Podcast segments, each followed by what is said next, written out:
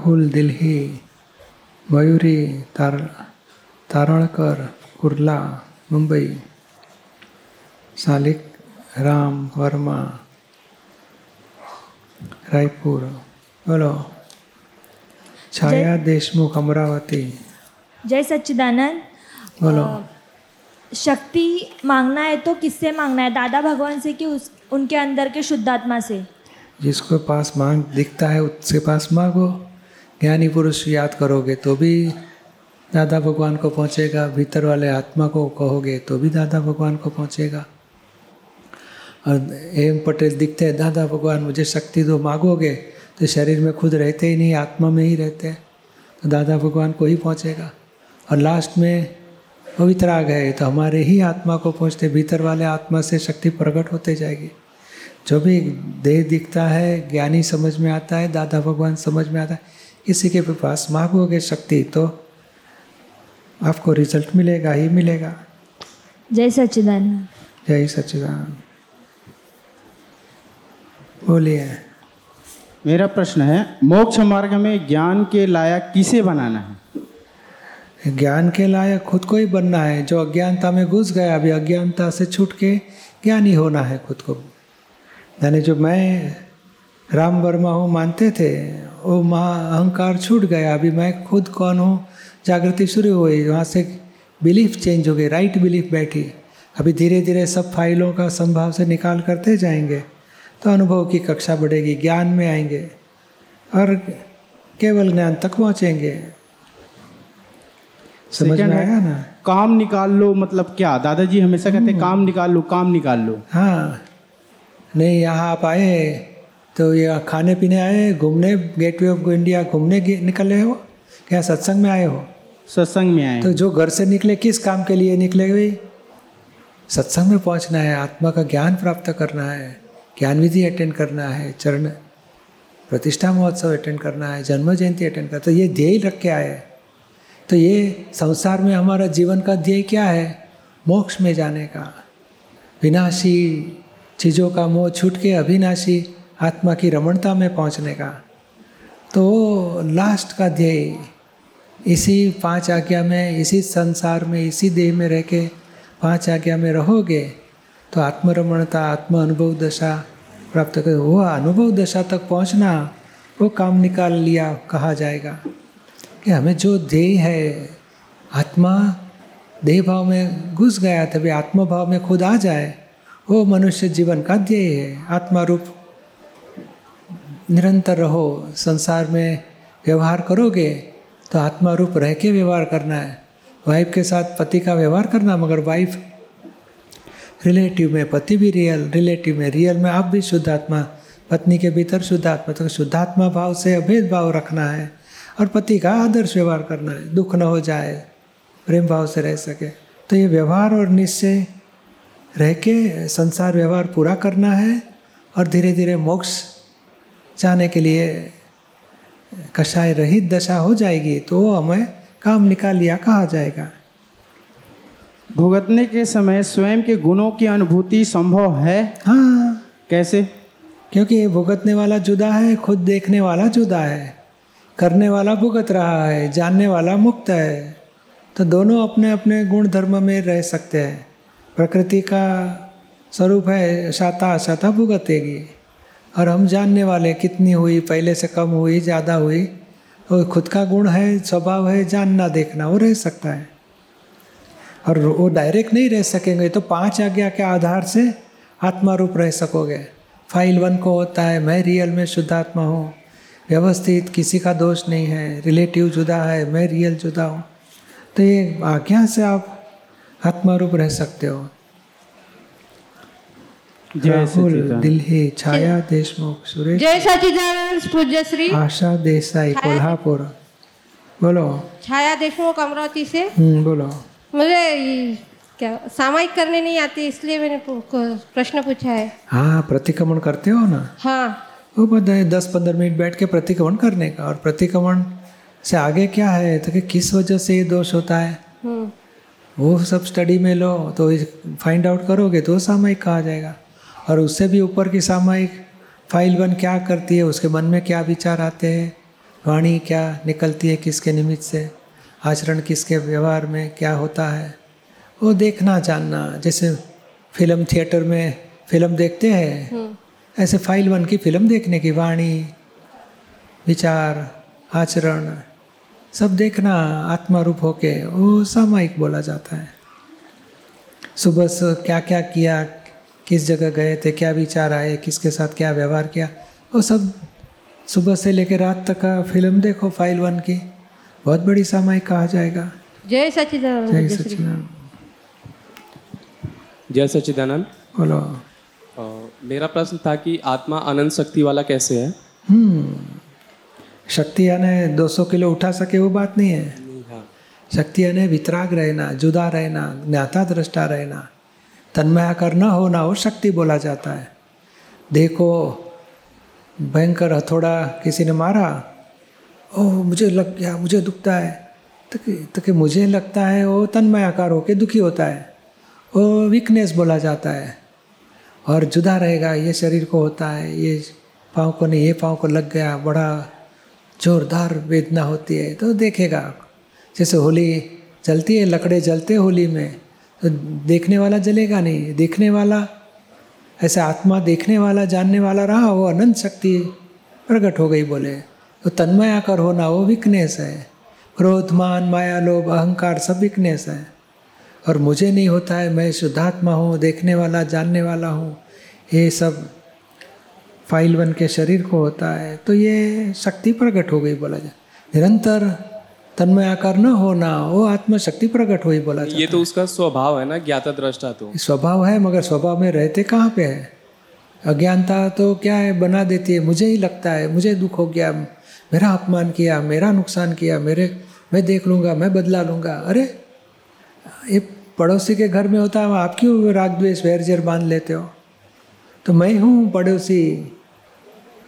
पड़ोसी की वाइफ दुखी हो गई तो यहाँ बैठ के खुद रोना बैठ बैठ जाता है। अरे तेरी वाइफ नहीं है तू जुदा है पड़ोस में हो रहा वो है। तो अज्ञानता है ना ईगो का तो वही अज्ञानता के आधार से शक्तियाँ सब आवरण में आ गई है। अज्ञानता टूटेगी ज्ञान होते जाएगा तो शक्ति प्रकट होते जाएगी। जैसे ये शर्ट अलग है और मैं इसे अलग हूँ तो मुझे कुछ भी फील ना हो तो इसमें का हाँ क्या शर्ट को कोई सुई से बांधेगा डाल के तो लगता है कि सुई द्वारा इसमें डाला है मुझे कुछ नहीं होता है। तो शर्ट और शरीर जुदा? हाँ। तो वो तो जुदापन की वजह से हुआ ना हाँ तो ये जुदापन रहेगे वो शक्ति बोला जाता है और जुदापन न रह सके वो वीकनेस बोला जाता है। और पूज्य श्री मेरे अंदर सिंसेरिटी की बहुत कमी है। जैसे सेवा में भी बोलते हैं सुबह जल्दी आने के लिए और मैं थोड़ा सा लेट आता हूँ। हरकत नहीं तो ऑफ़िस में भी मेरा ऐसे ही रहता है। नहीं टाइम का तुम्हारा घड़ी आधा घंटा अर्ली कर लो। उधर आठ बजे बुलाया तो हमारी घड़ी में आठ बजेगा।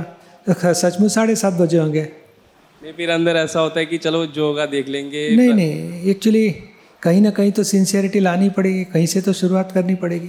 और क्या फ़र्क पड़ता है? रात को जल्दी सो जाओ आधा घंटा सुबह आधा घंटा अर्ली उठोगे धीरे धीरे शेड्यूल पूरा हो जाएगा। रात को जल्दी नींद ही नहीं आती ना श्री अरे नहीं आती क्योंकि आप लेट उठते हो। सुबह चार बजे उठना चालू करो देखो रात को दस बजे नींद आ जाएगी। जय सच्चिदानंद। सुरेश वर्मा आशा देसाई अजीत सिंह पुणे। जय सच्चिदानंद। जयंती डांगी नवी मुंबई बोलो। प्रश्न लिखा है मैंने सुरेश वर्मा। हम्म, पिछले महीने की दादावाणी में पढ़ा था कि परमात्मा ने शास्त्रों में सच्ची बात नहीं बताई क्योंकि दुर्जन लोग उसका दुरुपयोग करेंगे। तो सच्ची बात दादाजी ने क्या बताई है? दादाजी ने ये बताई है कोई जीव को कोई जीव मार नहीं सकता। उसका मरण काल आएगा तो जीव मरेगा। मनुष्य अहंकार करता है, मैंने इसका मार डाला, इसको बचा लिया। कोई बचा भी नहीं सकता है, मार भी नहीं सकता है। अपना अपना कर्म का हिसाब से बचेगा, कर्म का हिसाब पूरा होने से मरेगा। हम मारते हैं, हम बचाते हैं, वो अहंकार ही है। ऐसी तो बहुत सारी बातें बताई है। आत्मा विषय भुगतता ही नहीं है। इंद्रिय इंद्रिय विषय सुख भुगत लेती है। आत्मा इसमें एक क्षण भी विषय भुगता नहीं है, सारी अनंत काल से संसार में। तो ये तत्व की बातें ऐसी है कि जब अनुभव ज्ञानी होता है, अनुभवी ज्ञानी, उनको समझ में आता है कि आत्मा विषय विकारों में भी सदा मुक्त है, हिंसा में भी सदा मुक्त है, परिग्रहों में भी सदा अपरग, अपरिग्रही है। ये झूठ चोरी में भी आत्मा सदा अचौर्य व्रतधारी ही है। उसको उसने हिंसा सारे अनंत अवतार में कितनी भी हिंसा में लड़ाई होगी हुई होगी मगर आत्मा ने कभी हिंसा किया नहीं और आत्मा की हिंसा कभी किसी ने कर भी नहीं सकेगा। तो ये बात यूनिवर्सल ट्रूथ है। हाँ। शाश्वत सत्य है। और वो बात समाज को बताने की ज़रूरत नहीं। समाज में किसी को दुख नहीं देना। दुख देते हो? पछतावा लो माफ़ी मांगो ज़िंदगी में दुख मत दो। क्योंकि संसार व्यवहार है व्यवहार में तो क्रोध मान माया लोभ से किसी को दुख पहुँचा तो खुद माफ़ी मांगनी है और खुद ही करता मानता मैंने ही क्रोध किया मैं ही डांटूँगा ऐसे मुझे कोई हैरान परेशान करे तो। तो ये अज्ञानता है वहाँ तक अलग बात है। और ज्ञानी हो गए तो अलग बात है। जय सच जयंती डांगी। आशा देसाई। बोलो। हाँ एक जय सच्चिदानंद पूज्यश्री ये कोल्हापुर से आए हैं आशा देसाई। ये पहली बार आए हैं यहाँ पर। इन्होंने अभी तक ज्ञान नहीं लिया है और इन्हें कुछ पता भी नहीं है इसके बारे में। तो इनका प्रश्न है कि इनका और इनके भाई का बहुत साल पहले अनबन हो गई है इनके बीच में। तो इनका संबंध भी खराब हो गया है। मगर अब उनके भाई के तरफ़ से उनको यानी बुलाया जाता है। तो इनका कहना है कि जाना चाहिए या नहीं जाना चाहिए? हाँ पहले ज्ञान ले लो। बाद में धीरे धीरे जाना भी करो और राग द्वेष वाला व्यवहार नहीं करने का, अभी संभाव से फ़ाइल का निकाल करने का। और प्रतिक्रमण बताएँगे आपको, उस प्रतिक्रमण समझ लो। और मन में कितना भी मेरे साथ ऐसा क्यों गया, सब अभाव, द्वेष, तिरस्कार, राग द्वेष के प्रतिक्रमण कर डालो। और धीरे धीरे निश्चय करो कि भाई को भी सत्संग में लाएँगे। आत्मा का ज्ञान प्राप्त कराएँगे और बाद में प्रेम से व्यवहार पूरा करने का फ़ाइल पूरी करनी हिसाब पूरा करके छूटना है। जय जय सच्चिदानंद। अनिल मेर चोटीला। जय सच्चिदानंद दीपक भाई। बोलिए। जैसे आपने अभी बताया कि आत्मा का अगर एक बूंद धरती पे गिरेगा तो हम्म। हज़ार सालों तक सुखी सुख रहेगा। बरोबर है। तो अगर मैंने पढ़ा है कि पर सेकंड या मिनी सेकंड में 108 आत्माएँ मोक्ष जाती है। हम्म एक तो- समय में एक समय में। ज़्यादा से ज़्यादा। हाँ, तो फिर वो तो जो भी आत्मा निर्माण होती है तो वो पूरे ब्रह्मांड को प्रकम जो भी आत्मा? वो निर्माण जाती है मोक्ष में जाती है। तो तो वो तो सब पूरे ब्रह्मांड को प्रकाशन करती है ना लाइट देती है। हाँ। तो फिर यहाँ पर दुख क्यों होता है? दुख होता है क्योंकि हमारा हम दूसरी जगह पे तन्मयाकार है अज्ञानता से राग द्वेष मोह में डूबे हैं। नहीं हमारे घर में वो बच्चा सोया है एक घर में ए फ़र्स्ट क्लास दिवाली मना रहे हैं और वो बच्चा सो गया है तो उसको कुछ फ़ायदा मिलेगा? नहीं। अरे घर में इतना फ़र्स्ट क्लास म्यूज़िक बन रहा है नाश्ता बन रहा है खा सब लोग खा रहे हैं हँसी मज़ाक करते हैं और नींद वाला आदमी को कोई फ़ायदा नहीं मिलेगा। ऐसे लोग बेभान स्थिति में हैं खुली आँख से नींद में हैं अध्यात्म की दृष्टि से क्रोध मान माया लोभ राग द्वेष में डूबे हैं तो अध्यात्म दृष्टि से नींद में बोला जाता है वो तो सही है लेकिन वो जब एक गुण गिरेगा तो भी तो वो मिथ्या दृष्टि है हाँ तो मगर बस सोया आदमी को इतना फ़र्स्ट क्लास घर में पंखा एयर कंडीशन किया कुछ समझ में ही नहीं आएगा।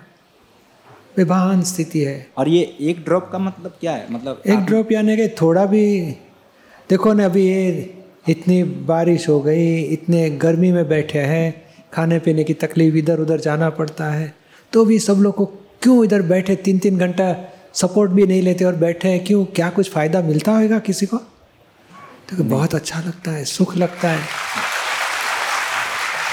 तो तीन घंटे छूटने की बात, आत्मा की बात में इतना आनंद होता है तो ये 24 घंटा जो आनंद, आत्मा में रहता है, इसको कितना आनंद होता है और कर्म है, और कर्म खत्म हो गए, और मुक्त आत्मा हुआ तो कितना आनंद रहेगा उसको? एक कर्म है भुगतने के बाकी है तो भी दुखों से मुक्ति अनुभव में आती है। और आगे की स्टेज में सुख का सद्भाव निरंतर आनंद आनंद परमानंद रहे वो स्थिति भी अनुभव में आएगी इसी देह में। तो, आ, ये एक और प्रश्न है कि आत्मा का ड्रॉप मतलब क्या? आत्मा से वो अलग होके गिरता है एक कल्पना है कि एक ड्रॉप भी आनंद होएगा। अभी दादा कल देखो कुछ सत्संग भी नहीं किया तो भी लोग कितने आनंद में थे? हाँ वो, वो तो वो आनंद कहाँ से आया? हमने दिया नहीं, आपको आपको कोई दिया नहीं किसी ने। हमने भेजा नहीं आनंद तो वहाँ आया कहाँ से? तो हमारे इधर खुद में आनंद है तो आपको उसका हाजिरी में ही आनंद लगता है। तो ये थोड़ा आनंद है तो मुझे इतना तो मेरे से ज़्यादा निरुमा को है, निरुमा से ज़्यादा दादा को है, दादा से ज़्यादा सिमंदर स्वामी। और सिमंदर स्वामी से भी ज़्यादा सिद्ध भगवंतों को है। तो फिर थोड़ा हिसाब कैलकुलेशन लगाए तो समझ में आएगा। इनको इतना सुख है, ये महात्माओं कितना खुशी खुशी वो कोल्हापुर से आई। ये मैंने ज्ञान नहीं लिया, मैंने ज्ञान लिया, मैं खुश में हूँ, सुख में हूँ। इनको तकलीफ़ है। देखो, वो कोल्हापुर वाले भी कोल्हापुर से इधर आके बोलते हैं कि हमको सुख है। तो फिर, अभी इनको सुख है तो उससे ज़्यादा मेरे पास तो होगा, ऐसे लगता है कि नहीं आपको? तो मेरे से ज़्यादा, मैं बताऊँगा, दादाजी को है, दादाजी से भी ज़्यादा है, सिमंदर स्वामी को। और सिमंदर स्वामी भी कहेंगे, भाई ये दे का हिसाब पूरा करने का बाकी है। ये पूरा होएगा। हम केवल आत्मा रियल आत्मा एब्सोल्यूट आत्मा अनंत समाधि सुख में। जय सच्चिदानंद। पूज्य श्री के चरणों में कोटि कोटि वंदन। बोलो। ऑफ़िस के एडजस्टमेंट नहीं हो पाते हैं। हर पल जॉब छोड़ने का विचार रहता है। यही लगता है कि जॉब छोड़ो ताकि बहुत से टकराव टले एज काफ़ी है। हाँ मगर जॉब छोड़ दिया तो पैसे कहाँ से आएँगे? थोड़ी फाइनेंशियल सिक्योरिटी है। हाँ थोड़ी है ना। दूसरी मिलने के बाद छोड़ देने की। और नौकरी के हम नौकरी के नौकरी और वाइफ में बहुत अंतर है। नौकरी से शादी नहीं किया है वाइफ के साथ शादी किया है। नौकरी बदल सकते हैं वाइफ को नहीं बदल सकते हैं। तो ये अभी है तो भी पहले दूसरी ढूंढ निकालो नौकरी की बात करते हैं। बाद में पूरा नहीं छोड़ देने की नौकरी। क्योंकि उसके साथ हमारा कोई शादी संबंध नहीं है हमें पसंद नहीं है। और गरीब लाचारी है तकलीफ़ है पैसे की ज़रूरत है आमदनी चाहिए तो फिर चालू रखो। और दूसरा देखो एक बात ज़रूर समझ लो बॉस दिखता है दोषित साथ वाले काम वाले दोषित दिखते तो हमारी दृष्टि को सुधारनी चाहिए और जितना आप यहाँ से निकलोगे दूसरी कंपनी में जाओगे वहाँ भी दोष बॉस दोषित दिखेगा कलीग दोषित दिखेंगे ये लोग ऐसे है वैसे क्योंकि हमारी बुद्धि अहंकार हमारी ग्रंथियाँ हमें दोषित बताती है। तो यहाँ छोड़ने से पहले थोड़ा यही दोषित लोगों के साथ में रह के निर्दोष दृष्टि की मजबूती कर लो। पूज्य श्री प्रतिक्रमण सामयिक भी होते हैं। और लेकिन प्रॉब्लम यह है कि थोड़ा एज गैप होने से क्रॉस फंक्शनल टीम को जब फेस करना होता है तो वो नहीं हो पाता है क्योंकि ऊपर से डायरेक्शन प्रॉपरली नहीं मिल पाते हैं। और वो काम जो हम करना चाहते हैं वो नहीं हो पाता है। तो कोई तो, बात नहीं। धीरे धीरे बताइए हमारा मंतव्य बताने का साहब ऐसा है आपने बताया इतना मगर इतना इतना बाकी रह जाता है। कैसे करे? पहले आप जो बता देते तो अच्छा था। ये थोड़ा कॉन्वर्सेशन करो ये communication- काफ़ी ट्राई किया करीब तीन साल से चल रहा है। मैं आप तो पुत्रों के संपर्क में भी हूँ। काफ़ी कोशिश किया है लेकिन नहीं हो पा रहा। बस तो फिर दूसरा उपाय यह है कि सीधी जॉब छोड़ने के बदले पहले दूसरी ढूंढ निकालो। जी। तो क्या है थोड़ा खर्चा बर्चा बचेगा हमारा। ये तो जॉब छोड़ दिया दूसरी मिलेगी नहीं तो खर्चा बढ़ जाएगा। थोड़ी जो बचत है वो भी खत्म हो जाएगी। उस हिसाब से सिक्योरिटी है पूज्य श्री और फ़ाइल सोचिए। थ्री भी जॉब में है काम अच्छा। कर रही है तो ऐसी भी कोई दिक्कत नहीं अदालत में मकान भी लिया है तो ये जो भाव है पूज्य वो टकराव टालने की भावना है या बुद्धि दिखा रही है कि छोड़ देना है नहीं एडजस्टमेंट करना पड़ेगा क्योंकि